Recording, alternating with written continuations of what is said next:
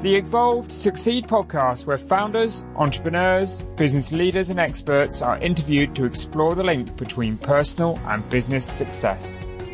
We will also investigate and establish the need for ongoing personal development, accountability, and support. The objective is to inspire you, the audience, to be better in life and in business. Welcome to this week's episode of the Evolve to Succeed podcast. I can't believe that we're now over one year old as a podcast and have released over 52 episodes. The Evolve to Succeed podcast launched on the 12th of November 2019 with Mark Cribb of Urban Guild as our very first guest. Since then, we've released an episode every single week, always with the aim of providing you, the listener, with interesting insights into the entrepreneurial journeys and the business and personal lives of the guests we speak to. Hosting this podcast has been a great pleasure and experience myself too, as I've not only had to hone my skills as an interviewer, I've also learned new things and gained invaluable insights into topics around business, well-being and life in general. It's also been great having you along for the ride, and I really appreciate all the support and feedback the podcast has received from you. What also has been great is learning new things from some of the guests whom I've known for a number of years. Things I didn't know at all about them. I've really appreciated the honesty and openness of the conversations and the willingness of our guests to lay it all on the table and be honest about themselves, their strengths, and their weaknesses.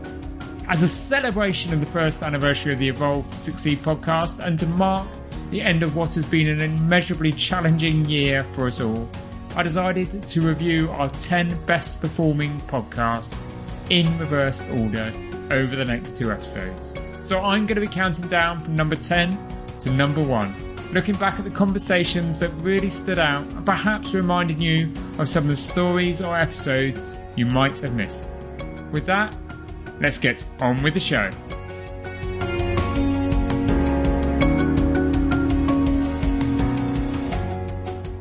Coming in at number 10 is Cheryl Hadland. It was remarkable when I sat down with Cheryl to learn that the day we recorded this podcast, she was celebrating 30 years in early years education and in business through her Tops Day nurseries. And through that company, she has disrupted the nursery school model and, as you'll hear, attempted to do the same with care homes. She's a former scuba instructor and passionate environmentalist who has made sweeping changes in her nurseries including a ban on glitter and disposable nappies. Our conversation not only covered the aforementioned topics, it also included her ideas on mentorship, the challenges of finding a good financial director, and her thoughts on leaving a legacy. A child's brain develops doubles in size and capacity between the ages of one and two and so on. It's the most development really? wow. any human being does is, is before they're five, before they right. uh, academic. Before they start as, school, yes, exactly. Yeah. At that time. So actually, all the education is taking place when they're small. Yeah. And I don't think any of us appreciate that. Most of us look for, you know, the cheapest babysitting or au pair or whatever that you can get, not realizing that if we make an impact on a three year old, it will stand them in good stead literally for the rest of their lives. It's a lifetime. Literally, yeah. So I went to my yeah. sister and said, We've made a loss. What's happened here? And she said, Oh my goodness, you don't trust me now to do the figures, do you? And I said, No. No. She said, I quit. Right. so we don't get it right first time. we did not. We? we did not get it right first time at all. Um, so then I took some advice from another company who had an FD. Yeah. Um, quite a big building company, um, who you know we still have a bit of a relationship with now. Um, and he said, "Well, no, that's you don't want to employ ex bank managers. You want to employ an accountant." Yeah. and um, and and he helped me interview for the next one. Brilliant. Interestingly, how do you mm. select your business coaches? Because I think that's an interesting one as well, isn't it? I mean, yes. If you've you've sort of found a fit at a time with somebody, but how do you go about that process? I think when you're small, you need to start with someone like Mentor. Go go yeah. to um, you know the local. Um, yeah. There's Dorset, Dorset, Dorset, there's Dorset. Chamber. Yeah. They they can recommend mentors, and you can get them for relatively little. Sometimes those mentors are mentoring as volunteers themselves yes. because they want to help on the next. They want to give back. Business, they do. Um, so I think that's a good place to start because you're, know, maybe a contribution per year. um, and you can uh, develop a dialogue with somebody, another professional, in a safe space. Yeah. Um, and I've I've found that really invaluable. And then as you go up, you you know progress to potentially more expensive advisors, yeah. obviously, because they you know they can be a a silent partner almost, yes. um, depending on who you work with. Okay.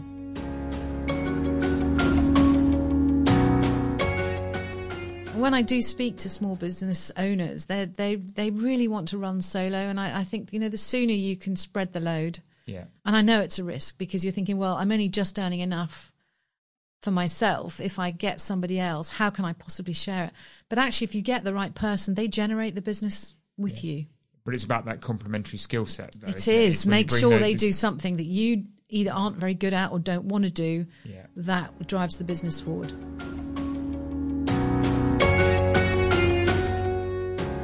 I just thought, do you know what? I could actually um, challenge how care homes run.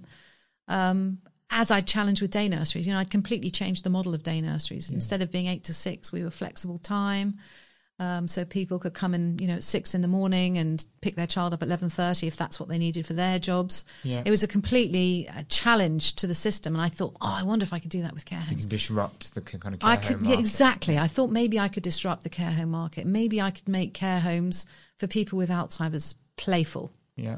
You know, instead of them all sitting around the edge of the room, which was pretty much what was happening 15 years ago, um, watching a television that they couldn't really relate to, I thought, you know, we can play. We could, yeah. you know, we could play with dough. We could do flower arranging. We yeah. could we could do stuff that I learned in early years, but actually do it with. Because that's the cycle that. I could see it as being yeah. a second childhood. What I hadn't um, really allowed for though was the the disrespect people have for play mm. um, for older people. Okay. They were seeing play for older people as disrespectful, whereas I was seeing it as fun. Yeah. And that was a huge battle. Social services did not like it. Okay. CQC did not like it. They were saying, no, you know, you, you need to show more respect and, you know, doing these puzzles and kicking balls and stuff is not is not what, what we'd expect, you to do. We don't like yeah. that. Um, and and the local authority didn't like it either. So I had an ongoing battle.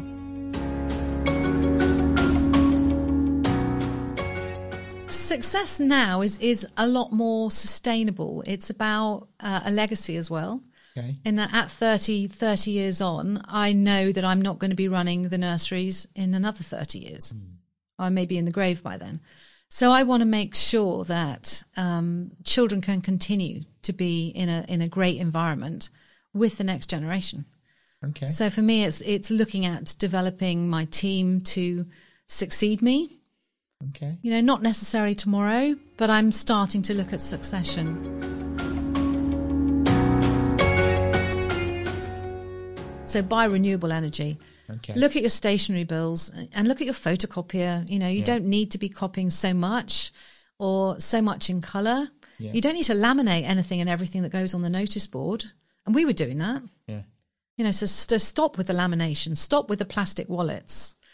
Um, there are so many bits of one use plastic that you can just stop using. Biros, my goodness me, do you really need to use a biro for everything? Can yeah. you not use a pencil made of wood, which is from a renewable source? Yeah, there are so many things that you can do, but to be honest, you can't do it all at once. So that's why I say start at the bills. Yeah, start the, and, yeah. and then work your way through. Number nine on our charts is Paul Tansey, Managing Director of digital marketing company Intergage. I've known Paul for over 15 years, but there were elements of his story that I just didn't know anything about. Paul was also brutally honest about his personal journey. Paul began his first business at age just 21 and went on to establish several more in a variety of sectors. Like many entrepreneurial stories, here's one of great highs and also challenging lows, including nearly having a heart attack.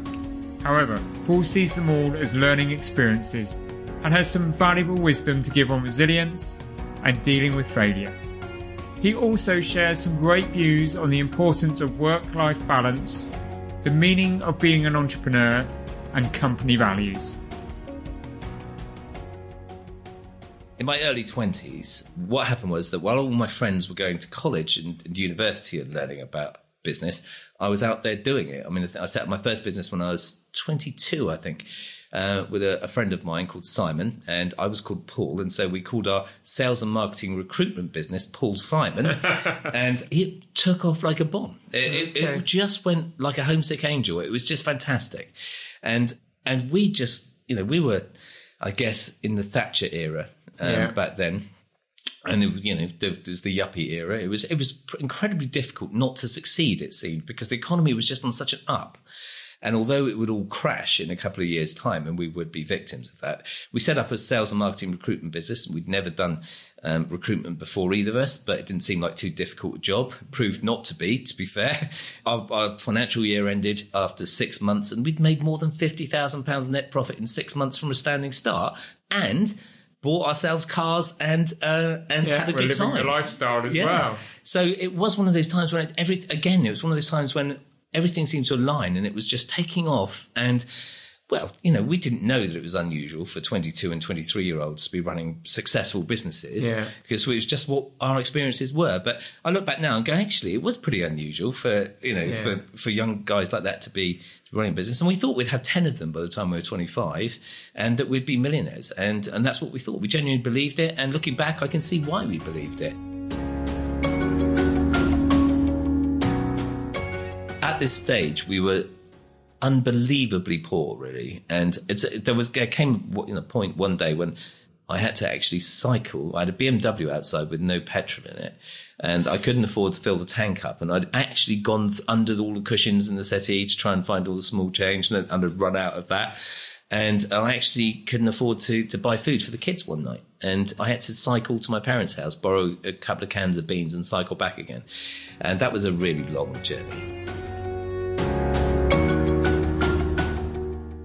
That took an awful lot of work, and it was, it was, and with hindsight, it, I mean, I, I, I, don't think I'm overplaying it when I said I nearly died, and um, because I had a medical examination, which I've talked about um, quite openly, uh, where I had um, a routine medical for an insurance product uh, you know the ones where they come to your house yeah. and they take your blood pressure, normal swabs, and yeah, yeah, all of that. Yeah, uh, and so yes, I'm I'm sat there with my shirt off, being medically examined by a nurse, and um, and my wife has offered the nurse and I a cup of tea, and she's gone off to make it, and she's come back in with a tray uh, just as the nurse is putting one blood pressure machine back in her bag and saying, I think that machine might be faulty and taking another one out and strapping it onto my arm and, and, and then taking a reading. And as my wife is putting the cups of tea down on the table saying, what are you doing this afternoon? I'm saying, well, I'm very busy afternoon. I need to get back to the office now. And she said, no, you're not. Actually, you're going to hospital right now. And um, she she told me what my blood pressure reading was. It was astronomically high, and and she said, um, You're in real danger and you have to get to hospital. Not tomorrow, not at some point in the future, but this afternoon. Cancel everything and go. Out of that comes some really hard, harsh lessons, which is if you don't look after yourself physically, then you can't look after yourself mentally. So you're not really, and if you get that whole time balance distortion thing going on, you kid yourself, don't you, that you're you're doing it for all the right reasons, right? as entrepreneurs, yeah, well, I am working this hard because I'm going to provide for my family and everything else. Did you stop and ask your wife whether she'd actually prefer less money and less success, but more of time with you? Did you, you know, that time that you sacrificed when you thought you were giving up your weekend, you weren't just giving up your weekend, you were giving up your kids' weekend mm-hmm. and you were giving up your wife's weekend. And, and so we all need to just ask ourselves some questions really. Why are we doing this? What is this thing that we're chasing? Becky is one of three individuals that has featured twice on our podcast. Firstly, with the episode that has made it to number eight in our charts, and secondly, just as the COVID crisis commenced, we had Becky back on the podcast to help us understand how we could deal with the stress and uncertainties that the crisis was already bringing to us in our lives at that point in time. So I personally first met Becky seven, eight years ago during a period in my life when I was at a low, when I was running myself into the ground and spinning plates, and in hindsight neglecting the needs of both my family and my personal well-being. Becky was amazing in getting me through that time and teaching me and giving me strategies for better balance and being present that I still use today. Becky has been a great asset to evolve to contributing her knowledge and wisdom with talks, webinars, and written content. Thank you, Becky, for your support. Becky has led an incredible life that has seen her overcome several challenges, including cancer, an accident resulted in years of low self worth, and as a result, she has developed great resilience and really understands how stress and anxiety works and how best to overcome it in order to live a more fulfilling life. It was this that formed the core of this conversation. Also, note that this conversation took place a few months before COVID 19 and the lockdown, and all the stress and anxiety that that resulted in. This makes Becky's insight and advice in this podcast even more pertinent for the age that we're now living in. I think we're the isolated, you know, the, the, biggest isolated generation. Um, and I think that we are getting, we've been educated a lot by the medical industry, but we haven't been educated into how to empower ourselves. Okay. So we're, we're looking now at stress as an illness when actually stress isn't. You get stress related illnesses. And in fact, stress is behind 95% of all illnesses. There is a profound difference between pressure and stress. Okay. But pressure, using the word pressure, doesn't seem to get the same rewards as stress. I think, particularly in the workplace, we've got a culture problem where people are now saying they're stressed, but they wear it as a badge of honor. And the higher up the tree you get, the more you tend to hear this. Yeah. Um, because nobody's giving you praise, no one's giving you recognition. So, your only way to start calibrating that you are um, worthy is to, to do it in a negative way. So, my way, it becomes a way of getting significance in the workplace.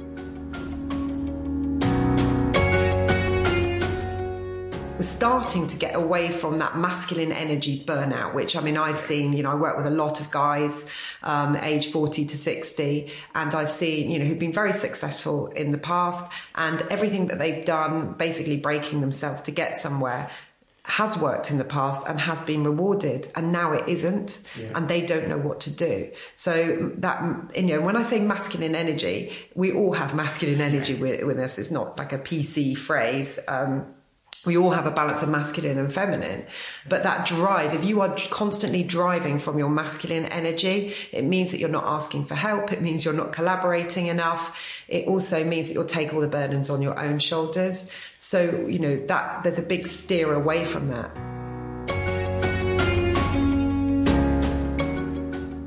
You disengage your feelings from your mind.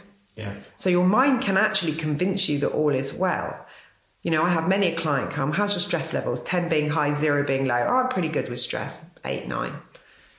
And then I'll look at their medical stuff. They're on, they're on beta blockers, you know, heart tablets, blood pressure issues. They've got eczema on their arms. You know, the body has ways of showing.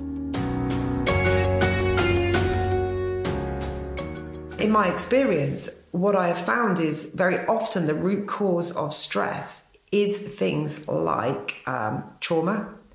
So it is, you know, for example, being when someone was bullied at school, actually it gave them a fear of confrontation. So now they're finding themselves at board level, for example, and it's a, you know, and, and it's a bit of a dog eat dog environment. Actually, it's triggering that old stuff. Um, even though they're a resourceful, you know, strong man, the, the trigger makes them feel vulnerable.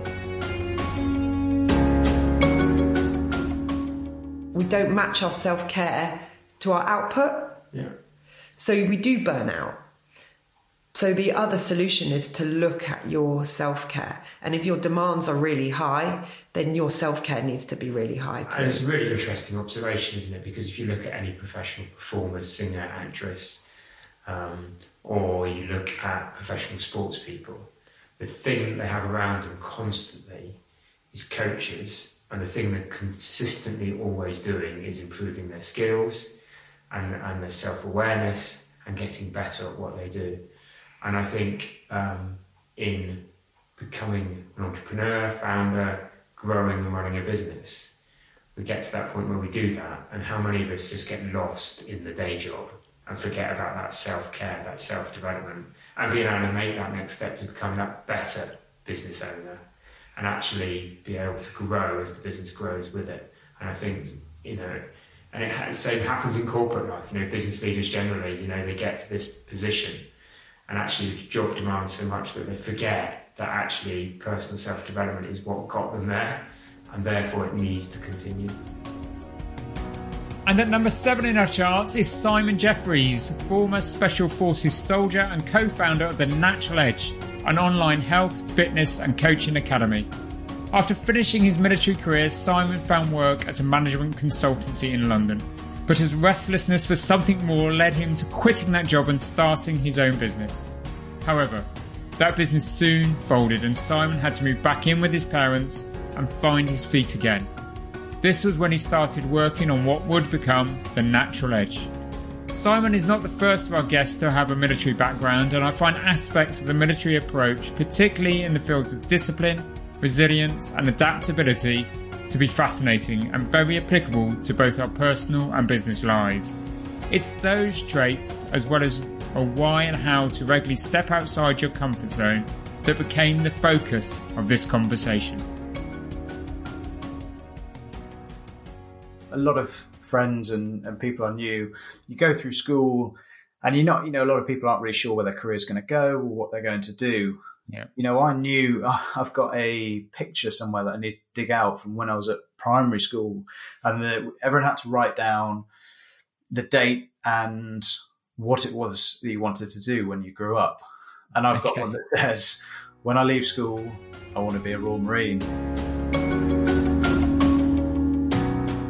What I've come to realize, and it's probably the most important thing, is although the event is great, it's for me, it's the process that is.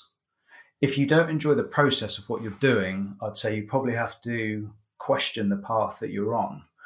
So it was almost for me, it was equally enjoyable, which sounds ironic being how arduous the process is for the military and special forces enjoyed the process of undertaking that challenge to get there as much as passing and doing that job. And I've found right. the same thing with business. If it was easy, then to me, there's no, you know, it's like most things in life. We, we get most gratitude when we've done something that's challenged us. When life is easy, you know, it can quickly become, you become complacent or it can become a bit dull. One of the things that we talk about in Natural Edge a lot is we've all got health built into our DNA. And by that, I mean, you know, as a species, we are very inherently robust and resilient. If we hadn't, we wouldn't have evolved to where we are. And modern life, for all of its, you know, fantastic things that it does for us, it's also can have the negative impact in the sense that we've stopped doing some of the things that make us healthy. And once you start concentrating on those areas, you kind of, in a sense, unlocking that health that's, that's built within us.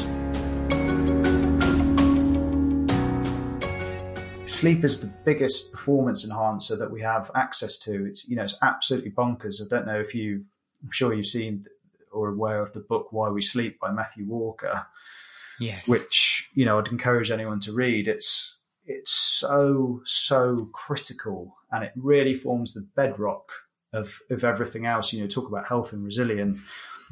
You can we we've all we've all done it and seen it. You have a bad night's sleep, you know, how short your temper is, how bad your focus is, how more susceptible you are to to stress during the daily life and how less resilient you are to, I guess, simple things that when you're well rested and your nutrition and, health is good that don't affect you, which is, I guess, the wider point, something that I definitely believe is that health and resilience go hand in hand. I started a selection with 220 people, and you've got to bear in mind that all those people that turn up, predominantly Royal Marines or from the paras, at the time I did it, most had done a tour of Afghan or two or three. You know, they've already gone through, they've already passed arduous military training courses. So everyone on that start line has the capacity to finish that course. But why is it that only there was 17 left on my course out of that 220, and it's roughly the same sort of 10% or less pass rate on each one. And it really does come down to what you are willing to suffer and endure to to get to the end. It's how much that means to you and what you're willing to to give or sacrifice to get there. So I think with resilience, it's it, there's definitely a side to it of whatever it is you're driving towards. How much does that mean to you, and how much are you willing to to suffer through adverse, you know, adversity and challenge?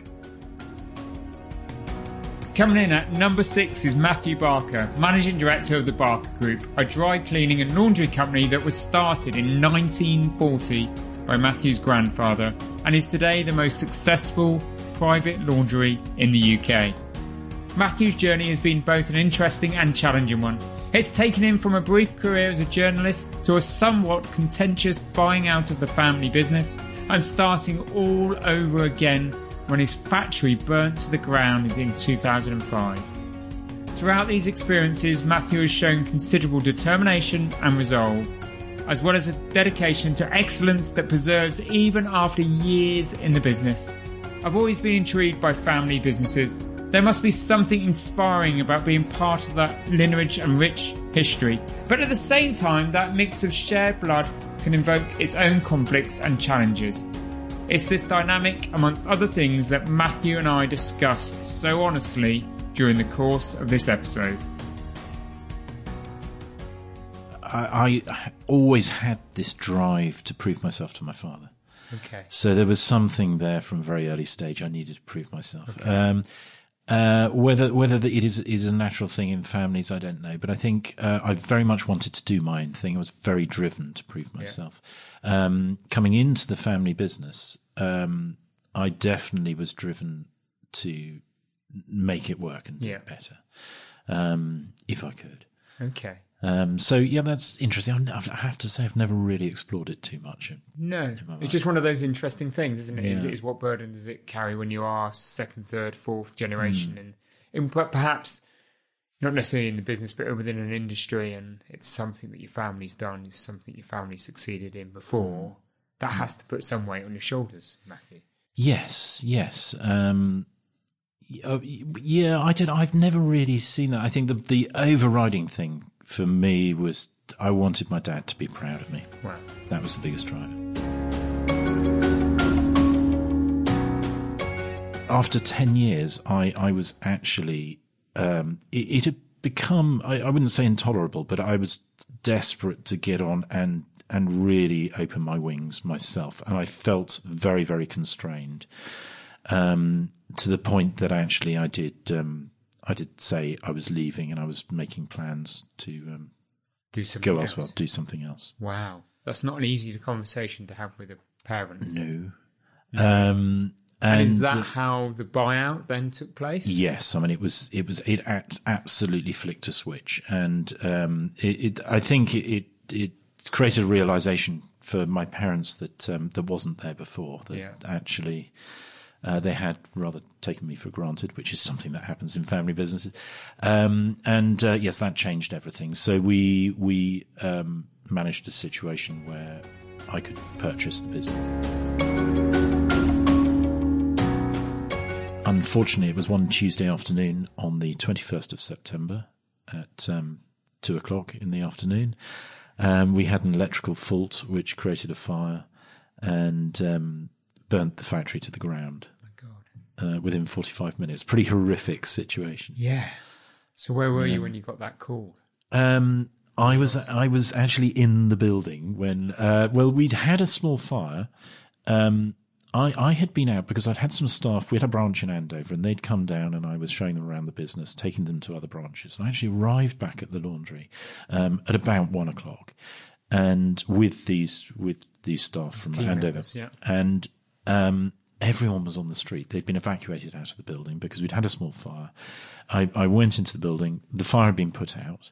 Uh, the fire, fire, fire, brigade were on site um, and were just lifting bits of roof space or whatever. And they had the heat guns in there. And they were looking for any hot spots and basically clearing the building. And it, it was everybody was safe. Everyone was safe. Everyone was out of the building, and there was no fire.